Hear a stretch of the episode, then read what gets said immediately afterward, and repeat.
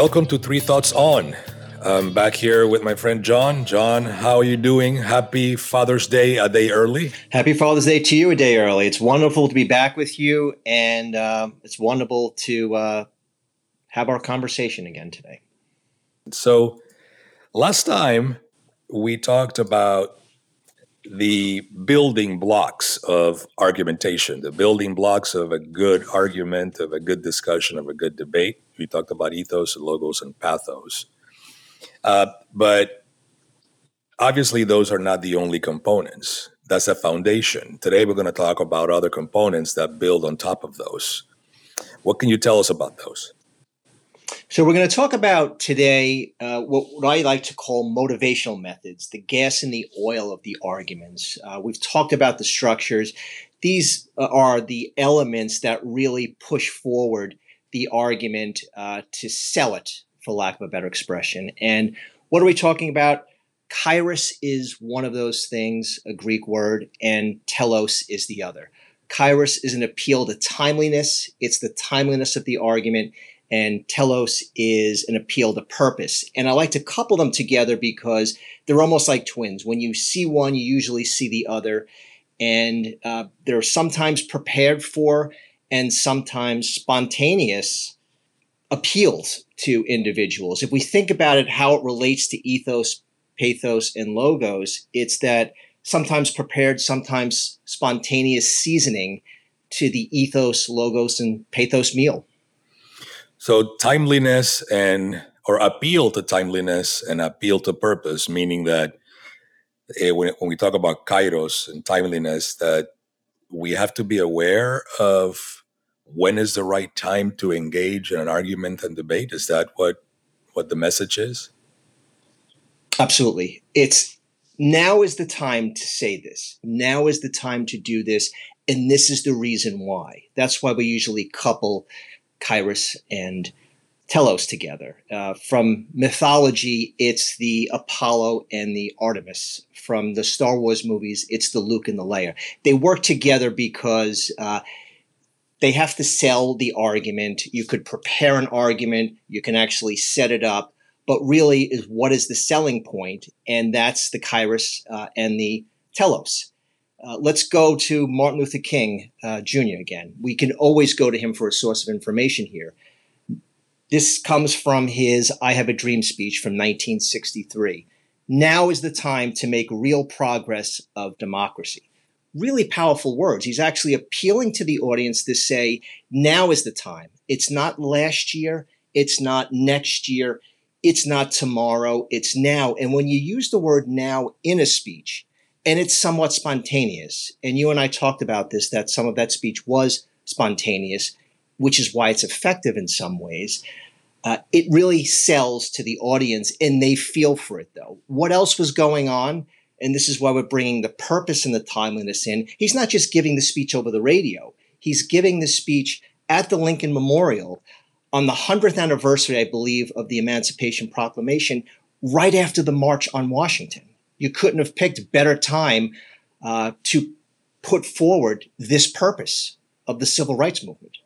So that's interesting. So it sounds like also it's it's a bit more than just the timeliness, right? Because it's almost like there's has to be also a setting, right? Like there's a, there's a time, but there's also a place and a moment, right? That's exactly right. It's an opportune time at an opportune place, and that's why we generally bring in telos with it. It's an appeal to a certain thing to be done at a certain time for this reason. And I'm offering this to you, I'm pushing this to you under these circumstances. So, setting is part of it too. It's not its own separate category, but setting usually accompanies timeliness and purpose here. And let's look at Thomas Paine. Uh, he wrote a common sense in nine, I'm sorry, 1776 during the Revolutionary War, early on during the Revolutionary War. And what does he write? The cause of America is in a great measure the cause of all mankind. He's associating that struggle, a colony's struggle against its mother country, uh, with mankind. He's actually putting everything together to say, if we don't succeed here, mankind fails. No, that's very interesting. So um, the I keep thinking about what you said about the the the the timeliness and the setting, and I can't help to think, you know, going back to I mean, we can come back to Thomas Paine in a minute, but you you you mentioned Luke and Leia, right? And you know, Star Wars for those for those of you in the, in the audience who who are fans of Star Wars. Um, one of the big elements of of why Star Wars was so successful. Obviously, the scripting was very good. It was, but it was also a right time in in, in our cinematic history to have a movie like that, right? But it's also the music, a lot of the background music. So is that also part of the setting? We talk about the setting. Is is the time? Is the place? Is the opportunity? But in the case of movie making, music also plays a, a, a giant role on how the message is going to come across. Absolutely. If we look at it, anything that we read or we see is speech. We don't have to just listen to it. You and I lo- love formal speeches. We talked about Martin Luther King's speech, but movie making is saying something. Uh, putting something on the radio, on TV is saying something. So if we look at Star Wars, you had certain music, John Williams, brilliant, that was repeated in that movie. If we look at Jaws, the music comes out when the shark is swimming and near. You know, if we look at music plays a very important role in movies, the Rocky movies, for example, that same really great Rocky music comes out when he's training or when he's overcoming an obstacle during that training or even during the fight at that point. When the music comes on, we know something is about to happen and it us, uh, cues us in on it. Without the music, the moment is lost in some ways. That's interesting. So if we then stay, take a step back and we go now to to uh, non-cinematic experience, right? Whether you know we're giving a speech or we're having a conversation, we're having a, a a debate or an argument in the positive sense of the word with with a loved one or with a coworker or or a neighbor, then I can't help to think that how we say what we say also matters, right? Maybe we not, we may not have music around us, we may not have the ability to uh, to produce the moment, um, but then how our intonation, you know, our body language, you know, that that in my mind seems like it should also be part of the setting, right? Absolutely. Let's go back to these beginnings that we talked about. If we go back to Aristotle, for example, he used these terminologies because he saw in everything that um, an animal has a certain nature. It has a certain purpose. That's where we bring the telos in. And, you know, in terms of expressing that purpose, there's always a timeliness to it. He brought that into humanity and said, people should live virtuously and always strive for happiness. And what does that mean is take all that and say, this is what I'm seeking for. This is what I'm looking for. This is what I'm seeking. This is how I do it. And this is the right moment to do it in. Uh, let's look at Einstein, for example. His quote is the release of atom power has changed everything except our way of thinking. Einstein is someone who left this country. He, his brilliance was allowed us to develop the atom bomb, which in some ways was positive. If you look at it a certain way, it ended up stopping World War II, but it ended up being dropped on a population and causing catastrophic losses at this point. So it created a huge moral quandary for Truman there at this point. Einstein realized this many years before that happened there. So he's realizing at that point something bad could happen with this technology. St. Paul, in a different way, if we look at St. Paul, Christianity wouldn't be around if not for St. Paul. What he did was he took a very nascent, very early religion that was struggling in one part of the world, and he used Roman roads conveniently that were created throughout the empire, and he walked on those roads and he took it to other parts of the Roman Empire at that point, and he spread this religion. He actually wrote letters to certain individuals and certain communities to address certain issues there too. He seized the moment. He said, I'm going to write to the Thessalonians to address this issue here. I'm going to write to the Romans to address this issue here, focusing in on the issues at the time and setting forth his purpose in doing so. I mean, we could use this all around. He's not going to parade that and say, This is why I'm doing this. Many times you're going to read the letters and understand that. But there's also spontaneity. We talked about the seasoning being prepared for and also spontaneous in this meal of ethos, logos, and pathos. Let's look at David Niven. You know, you and I talked about this at the 1974 Oscars, I believe it was. There was a streaker.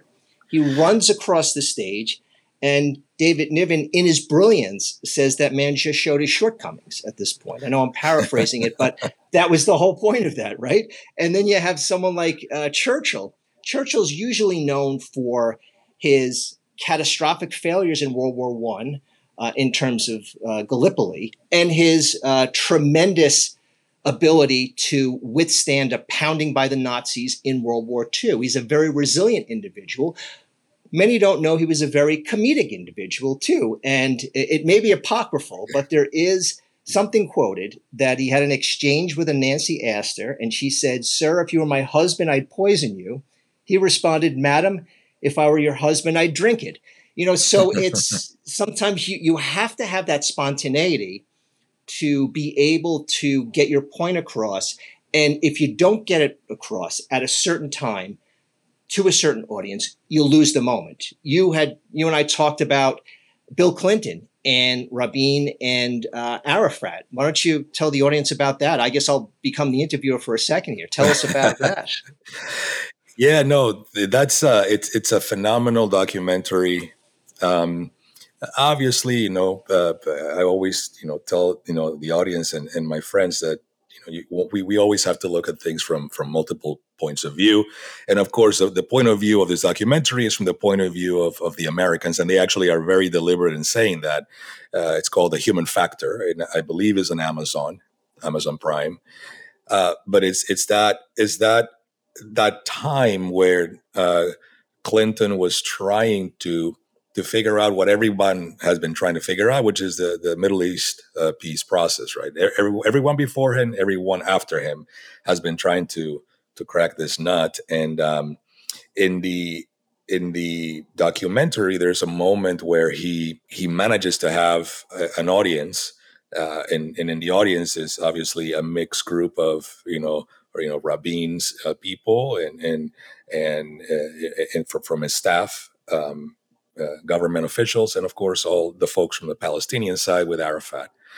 And according to the documentary, this is something that Clinton prepared for. You know, he, he, knew this was coming. There was a visit. He had written a speech. He had probably written it 15 times, evaluated it 15 other times.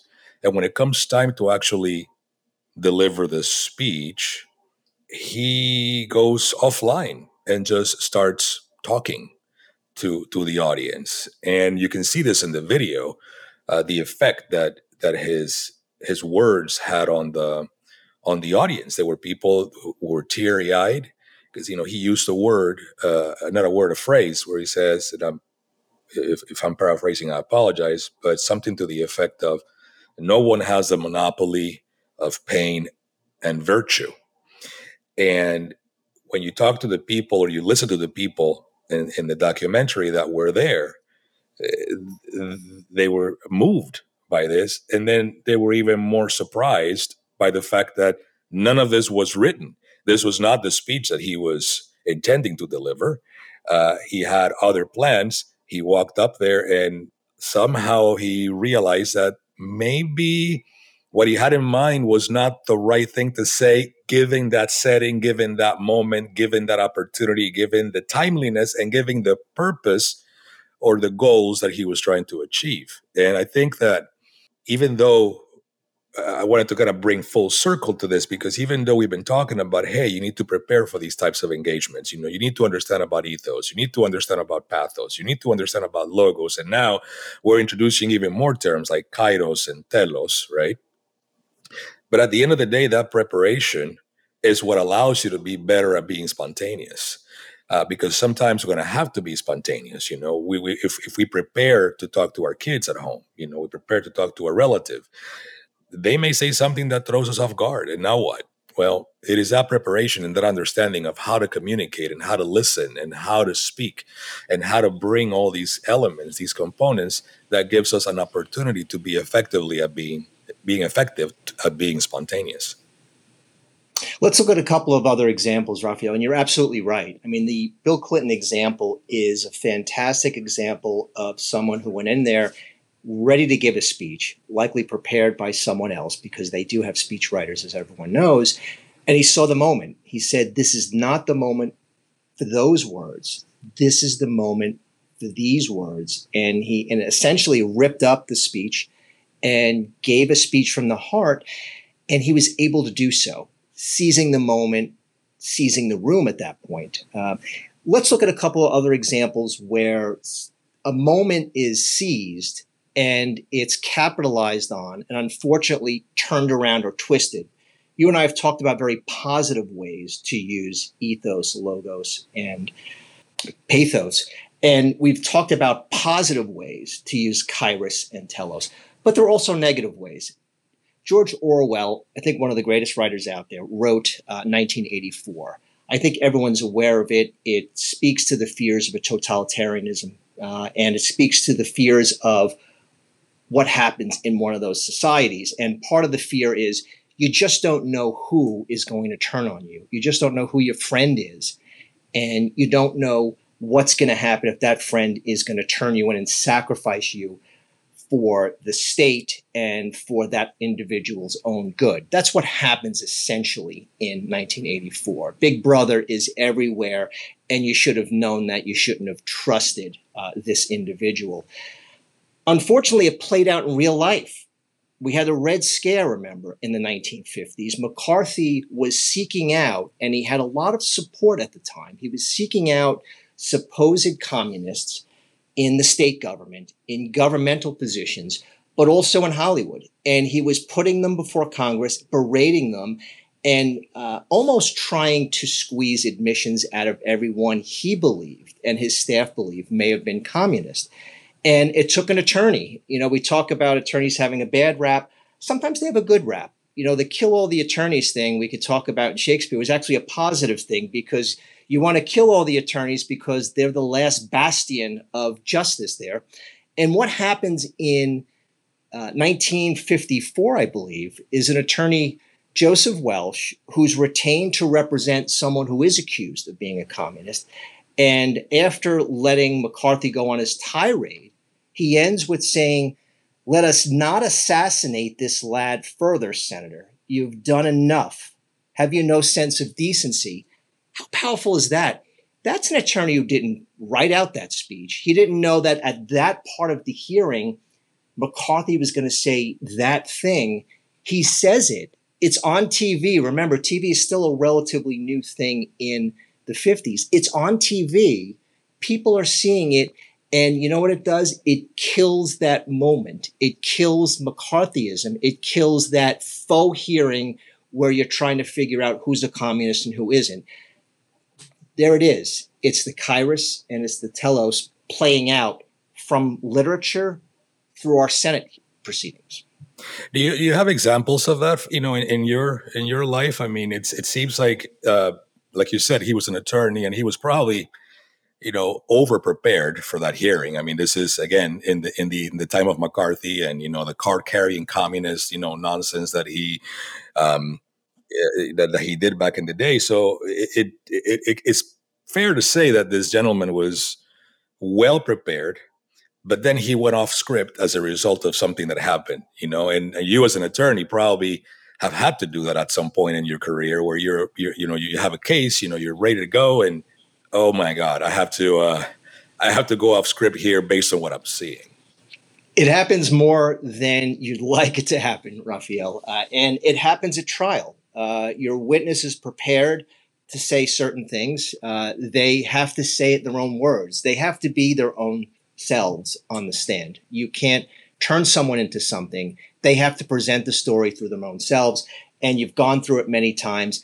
And then they say the exact opposite. You have a judge, you're expecting a certain ruling on a thing, and the judge surprises you with another ruling. You have an adversary who takes a surprising position that allows you to actually step up and actually cross examine on an issue you didn't believe you had, which was helpful to your case. And it goes both ways. That's why I give a lot of credit to fellow trial attorneys because you have to be on your feet waiting sometimes for that opportune moment to seize on it that could make or break your case that sometimes you're not preparing for. Again, that's the spontaneity of it combined with the preparation for the case. No, and, and doesn't that speak to life itself? I mean, this is this is exactly why why you, you and I have are investing the time to have these conversations and share them with the people because yeah you know up to this point people may be like oh yeah okay you're talking again about aristotle again um, again about mlk again about this and that but let's zoom out for a moment right that that you just described is just real life you know i get up in the morning with a certain set of expectations right? I have a model in my mind you know and neuroscience talks at length about this you know you have a model in uh, of, of, of the world uh, and in that in that model is is your wife and kids or ex-wife and you know neighbors and relatives and, and co-workers and in that model is traffic right? And you expect a certain amount of traffic a certain amount of times and when you get to the office you you have ex- it's all about expectations because that's how the brain works. And guess what happens more often than not things do not unfold the way we expect them and then what do we do we get frustrated and we get angry and we get depressed and, and we react, you know, uh, at times in a way that is non conducive to progress. And what we're trying to say here is, is you, you can you can you know add to this if if if if you agree, is through the art. I'm going to say I'm going to say something. Through the art and science of argumentation, the way that the Greeks ha- have taught us you can engage into a process of constructing arguments and debates and conversations using the foundations that we discussed last time plus the new elements we've discussing today to create a model that goes beyond argumentation it goes beyond you know the the courtroom it goes beyond you know congress it actually expands not only to your relationships, you know, your conversations with family, but how you approach life itself. How do you approach, you know, the example of, you know, last week, those those folks that were on I-95 heading to work or heading to wherever, and then that explosion blows off that segment of 95 near Philly, right? There's two types of people there, right? Those who say, okay, it's time to it's time to pivot right? It's time to go do something. It's time to start, you know, adjusting to this unexpected event, right? And there's others that may not do that, that may just complain and they just freeze and then be upset about the situation that they can't change, right? So I would argue, key word there, I would argue that in the process of taking the time and being prepared to having healthy discussions, intelligent conversations, a wholesome debate, okay, a powerful argumentation, you're not only learning, or we're not only learning how to communicate better amongst ourselves. I would argue that we're learning how to live better too. Absolutely. Uh, I absolutely agree with everything you just said. Remember, Aristotle said humans should seek happiness. He didn't say they were always going to find it. And we wouldn't be talking about Aristotelian models if everyone was thinking the same thoughts, acting the same way, and having the same purpose. There are different, varying purposes that are constantly being crossed uh, in our world at this point. Uh, I think it was Albert Camus who actually looked at the Sisyphean um, mythology and spun it. Uh, for the audience's purpose, uh, Sisyphus was a titan that was uh, banned by Zeus uh, because he was a titan and he fought against the gods.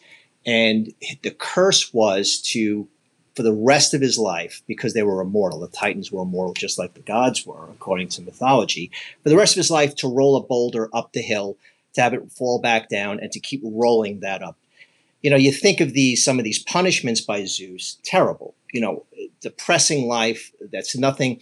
Camus took that and said, "Let's imagine Sisyphus happy and smiling." And I think that's what we want to do here. We want to welcome adversity. We want to welcome spontaneity. We gave some examples beforehand. Sometimes spontaneous responses give us the best comedic moments, the best cinematic moments, the best political moments and the best literary moments too.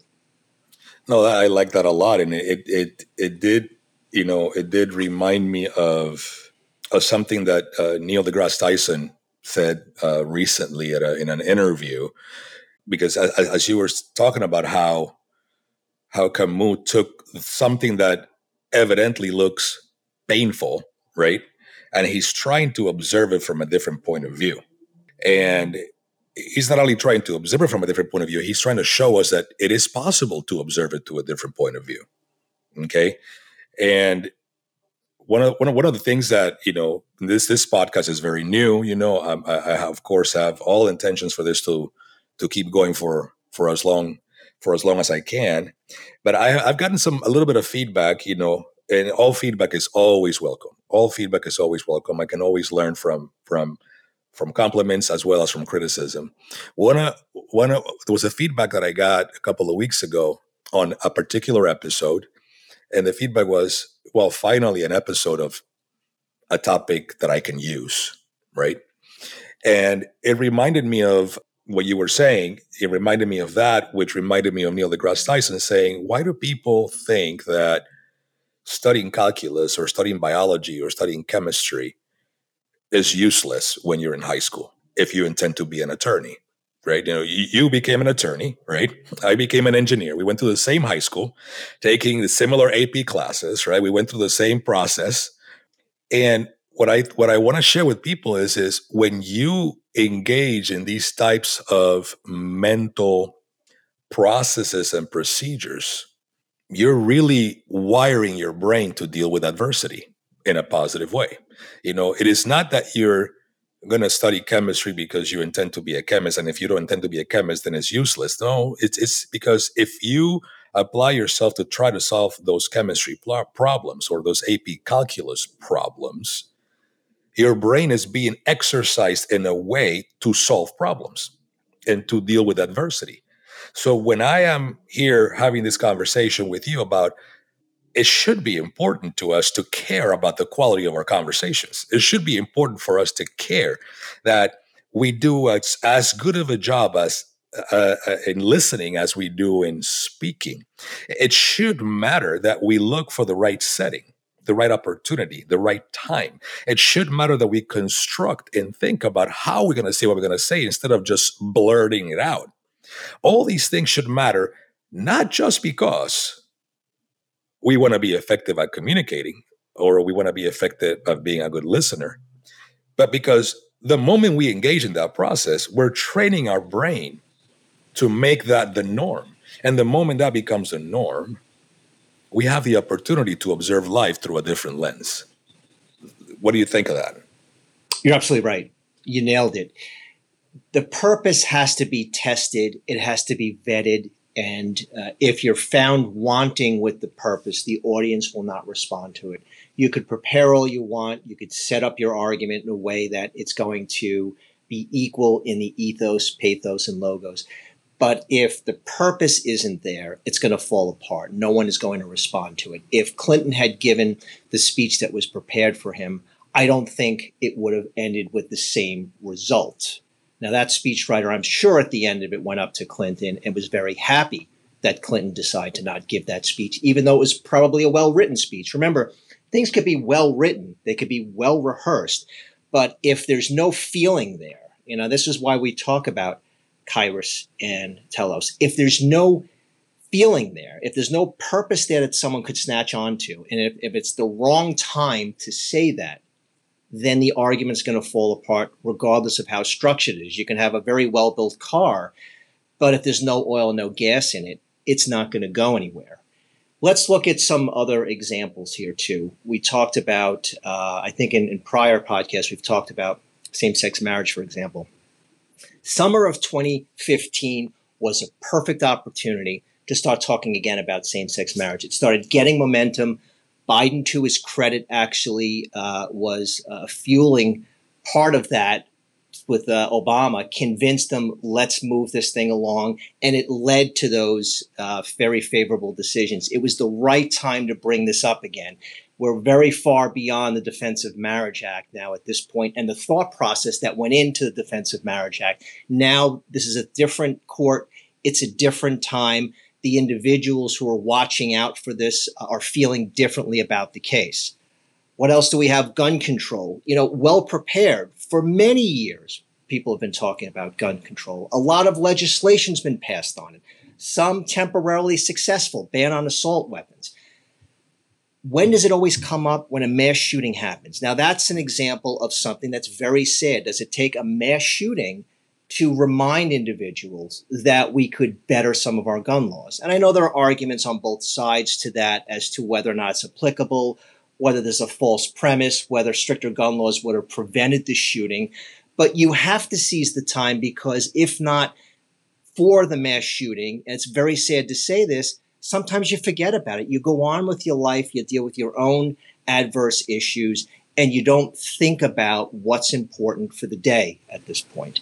Citizens United, huge decision, not only because it gave a corporation and sanctioned free speech for a corporation, it led to Hobby Lobby. It led to that corporation now claiming, in addition to free speech, we should be given free expression and uh, religious freedom at the same time, too. Well, these are branches from very important moments that happen at a certain time and they wouldn't have happened unless someone thought that now is the time to raise this argument politically, socially, economically, cinematically, literally, literally. Raise the moment now. No, I like I like what you said, and what I wanna what I wanna uh, make sure that I uh, that I share with with the audience is that you you gave there three solid examples of three uh, controversial issues at the time, which are probably still controversial in the minds of many people.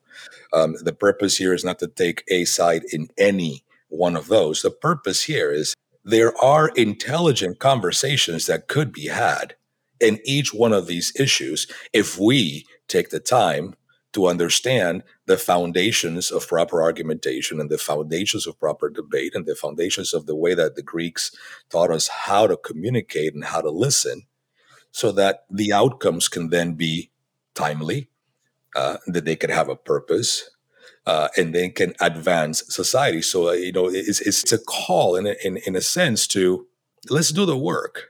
Let's really do the work at starting at home, having better quality conversations with our with our loved ones, having better quality conversations with our our neighbors and our families and relatives and our and our coworkers and so forth, and then demand from those who are public officials to have those same types of quality conversations which is you know something that we we seem to be lacking you know today uh, uh, in this day and age. So i really really like that th- those three examples because again it doesn't matter which side you stand. All we're saying is a good argument should have as a minimum these components that we're discussing here so that we can actually move forward instead of staying stagnant and, and remember also, you're absolutely right. Remember also, politicians are humans. Politicians have their own local specific issues that they're dealing with family issues, social issues. They're humans. I always think of judges being humans too. They're not just automatons who are sitting up at the bench, uh, wearing black robes and making decisions uh, like they would robots. If we look at another example here too, let's look at genetic engineering and let's look at AI. We want to make sure that everyone understands that you and I are on top of even current issues too. Where is the where is the ethical approach to that? Where's the morality to that too?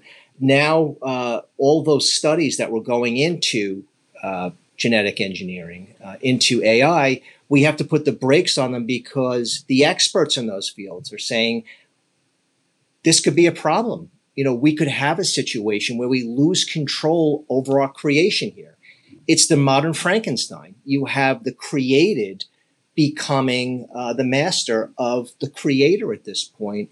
And it's something to think about. You know, have we gone too far with our technology? Have we gone beyond uh, where we were supposed to go? Uh, I, I think I told you this. I'm reading um, Paradiso now. I finished Inferno, and uh, Odysseus in mythology is my favorite character because of his wiliness, because of his ability to be sagacious at times, to figure things out. I think he was the smartest of the Greeks in the Trojan War.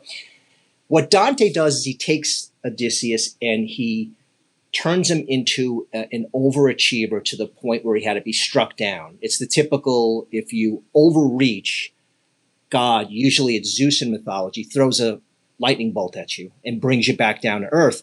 And what happened was Odysseus tried to overreach. He couldn't stay with Penelope in Ithaca. He decided to go out, take a bunch of individuals, and they tried to sail past the pillars of Hercules to where no individual went, and it was too far, and a big tidal wave came and drowned them, and he ends up in Inferno from Dante's standpoint because he overreached and he didn't recognize the limits of uh, religion at that point. He can't get there that way. He has to go through the long way, which Dante's going through. I can't get to paradise unless I take the long, hard route. And Virgil is his companion for most of it, but he doesn't take him into paradise because human reason only gets you so far. There has to be a spirituality. And Dante saw that as being uh, divine right here. There's a connection with God there at this point we have to recognize that too. And I think in some ways, I'm thinking about the AI here too. We have to be careful of overreaching because we don't want to turn society into a situation from the Terminator. I mean, it's, a cinematic exaggeration of what could happen. But with the way some of the experts are speaking now, maybe it's not. Maybe we have to slow down and recognize that we're not gods here, even though sometimes we think we are and to bring that all together to to the topic here is again is the ability to to be able to have those conversations to be able to listen to be able to eh, to persuade. You know we talked about persuasion in the past you know we talked about all these elements and all the foundations. So i guess to close you know i guess the call to action is is let's continue uh, breaking down the elements of intelligent and elegant conversations so that we can then address these these issues you know whether the the, the ones that we discuss or or ai they're real. And it's going to require eh, just as real as are the conversations at home. You know our, our youth is being exposed to uh, a very um, overwhelming amount of stimuli that the, our primitive brain is not really well designed to handle and it requires that preparation. It requires that conversation. It requires that listening. It requires that observation. It requires that timeliness and the purpose and the setting. All the things you have you have taught us about, John, in order to have any hope at being able to come out of that with something positive, right? So I guess I'll we'll, we'll close with a call to action. Let's let, us let us continue thriving to rewire our brains to have uh, better and better conversations. Everything you said there, I absolutely agree. Just to add to that, I think we're losing touch with having the time to break down an argument. This whole the whole reason for this podcast is to uh, remind individuals that just because something is told to you, uh, that you should believe it. Really, I think we're into the mindset of let's break it down, let's figure out is it working for me? Do I have a problem with it? Is it based on a false foundation? And just to close for a little bit, you know, this is going to take us through some of the audience examples later on. You know, we could always go back to Lincoln Douglas debates very quickly for there. They happened, uh, you know, we have the timeliness and we have the purpose there. What do we have? We have two individuals. We have a senator uh, and a, uh, a potential presidential candidate who were debating each other in the late 1850s. I think it was August to October of 1858. What are they battling over? Slavery and its extension into the territories. And there are two sides to that. At the time, the audience is listening for hours to these two individuals. There's no technology, there's no TV there. They have to go down these dusty roads and they have to listen to these individuals, each give a point of view, uh, speak for an hour, respond for an hour state the reasons for your argument and listen to it. And many times we don't realize, uh, Raphael, that those individuals in those communities many times uh, were a lot more educated on sentence structure, on argumentation, because they heard it all the time. They recognized when someone made a point, they recognized when someone stepped in with a spontaneous point, and they responded to it. I think we're losing that. And unfortunately, I think we have to remind ourselves that we have that. We're humans, and we have to actually look, look and listen to humans, not listen to TV screens, uh, not glue ourselves to someone else telling something through a talking point. Take the time to read something, to understand it, speak with your loved ones, find the right moment to speak with your son or daughter about college and where they want to go. Find the right time to speak with your partner about something in your relationship that might be bothering you. Uh, don't put it off. It, it's really it's addressing the moments for the now. This is the timeless. Address it now with purpose, and um, I think you'll be happier in the long run when you do that. Well, this has been fantastic. Uh, once again, John, thank you so much for your time and for your insight. It's always a pleasure. And you make sure you have a wonderful Father's Day tomorrow. Thanks, Raphael. Happy Father's Day, and happy Father's Day to all of the uh, audience members.